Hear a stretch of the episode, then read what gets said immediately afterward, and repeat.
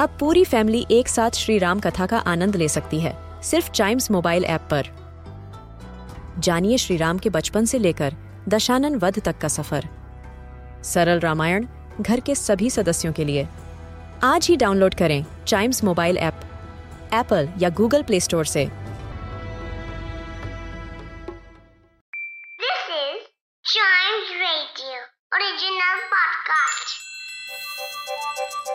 हर दिन की एक कहानी होती है। कुछ ऐसी बातें जो उस दिन को बना देती हैं हिस्ट्री का हिस्सा। तो आइए सुनते हैं कुछ बातें जो हुई थी इन दिस डेज़ हिस्ट्री. और शुरुआत करते हैं 1826 से।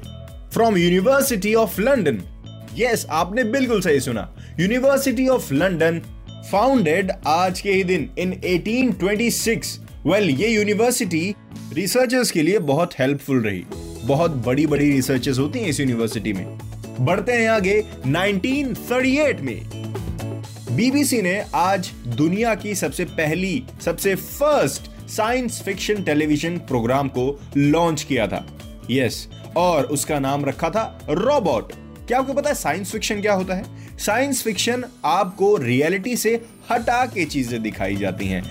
अलग अलग प्रोडक्शन टेक्निक्स को यूज़ करके क्रिएटर्स और क्रिएटिविटी को यूज़ करके एक इमेजिनरी दुनिया बनाई जाती है, जहाँ रियलिटी की शायद कोई जगह नहीं रहती है। लेकिन हाँ देखने में बहुत मज़ा आता है। और दुनिया का सबसे पहला साइंस फिक्शन प्रोग्राम रोबोट आज ही बनाया गया था बाई बीबीसी टेलीविज़न बढ़ते हैं आगे। इन 1997 स्पेस शटल डिस्कवरी को आज लॉन्च करा गया था एक मिशन के लिए। वेल well, डिस्कवरी क्या है? डिस्कवरी नासा का एक ऑर्बिटर है जिसको ऑर्बिटर व्हीकल भी कहा जाता है और ये नासा ने स्पेस शटल प्रोग्राम्स में यूज़ किया था। और जिस ऑर्बिटर की मैं अभी बात कर रहा हूँ डिस्कवरी ये उन पाँच ऑर्बिटर्स में से एक है जिसको पूरी तरीके से ऑपरेशनल यूज़ के लिए बनाया गया।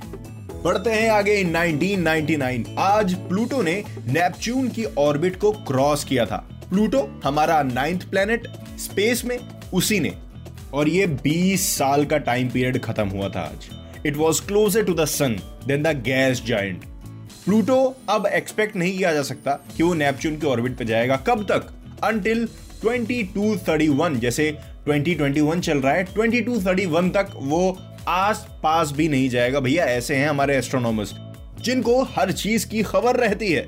और ये नाइन्थ प्लेनेट इसको डॉफ प्लेनेट भी कहते हैं डॉफ प्लेनेट तो अगर ऑप्शन आए क्वेश्चन आए कि प्लूटो का और कौन सा नाम है तो डॉफ प्लेनेट आपके मुँह पे होना चाहिए। 1930 में इस प्लेनेट को डिस्कवर किया गया था। तभी से इसको नाइन्थ प्लेनेट का दर्जा दे दिया गया। दिस डेज़ हिस्ट्री के इस एपिसोड में इतना ही।